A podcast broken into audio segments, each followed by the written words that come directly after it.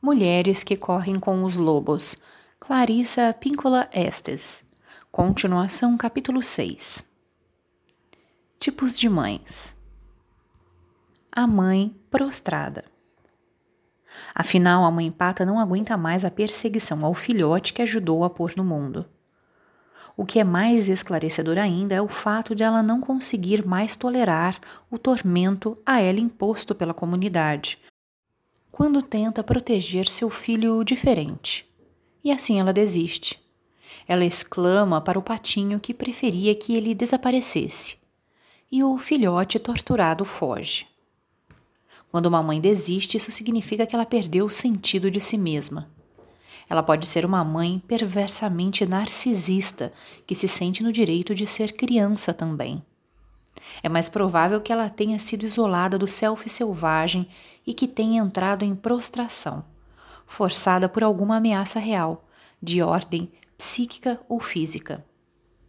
Quando as pessoas caem prostradas, elas geralmente caem em um dentre três estados emocionais: o de confusão, o de agitação, quando tem a impressão de que ninguém sente uma solidariedade adequada pela sua aflição, ou de abismo, uma reencenação emocional de antigas feridas, muitas vezes frutos de uma injustiça inexplicada e não corrigida, perpetrada contra elas ainda quando criança. O meio para forçar a prostração de uma mãe consiste em dividi-la emocionalmente. O método mais comum desde o início dos tempos foi o de forçar a mãe a escolher entre o amor ao filho e o medo do mal que a comunidade possa infligir a ela e ao filho se ela não respeitar as normas. Em A Escolha de Sofia, de William Styron, a heroína, Sofia, é prisioneira num campo de concentração. Ela está diante do comandante nazista com os dois filhos nos braços. O comandante a força a escolher qual das duas crianças deve viver e qual deve morrer, dizendo-lhe que, se não fizer essa escolha, as duas crianças serão mortas. Embora seja inconcebível ser forçada a fazer uma escolha dessas, trata-se de uma opção psíquica que as mães foram forçadas a fazer há séculos.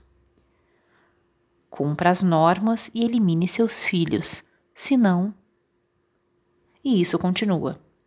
Quando uma mãe é forçada a escolher entre o filho e a cultura, existe algo de repulsivamente cruel e refletido nessa cultura.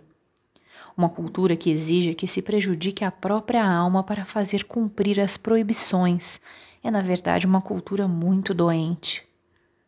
Essa cultura pode ser aquela em que a mulher vive, mas o que seria ainda mais prejudicial. Ela pode ser a cultura que a mulher leva por aí e com a qual concorda dentro da sua própria cabeça. Existem inúmeros exemplos literais de situações desse tipo em todo o mundo, sendo os exemplos mais hediondos encontrados na América, onde sempre foi tradição separar à força as mulheres dos seus seres amados e das coisas que amam. Houve a longa e deplorável história da divisão forçada de famílias pela escravidão nos séculos 18, 19 e 20. Nos últimos séculos, houve a prescrição de que as mulheres entregassem seus filhos à nação em nome da guerra e de que se sentissem felizes com isso. Em várias épocas, houve costumes diferentes no mundo inteiro que ditavam que não se podia permitir à mulher amar quem amasse e do modo que desejasse.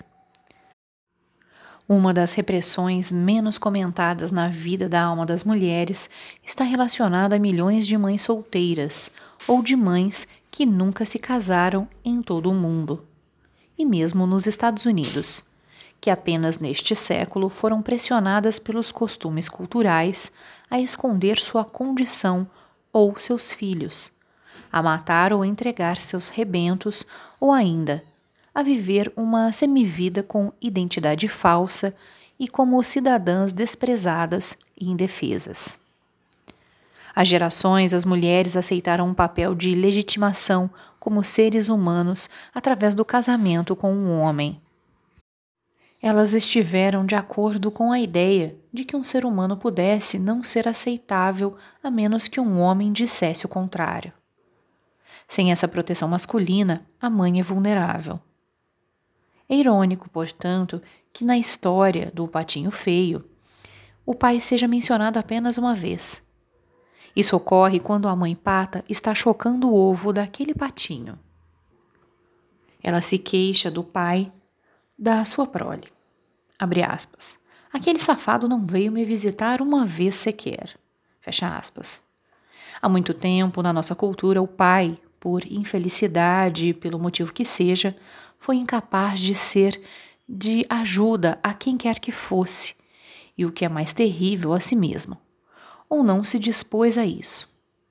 Seria fácil afirmar que para inúmeras meninas selvagens o pai foi um homem prostrado apenas uma sombra que perdurava a si mesmo e ao seu casaco no armário todas as noites.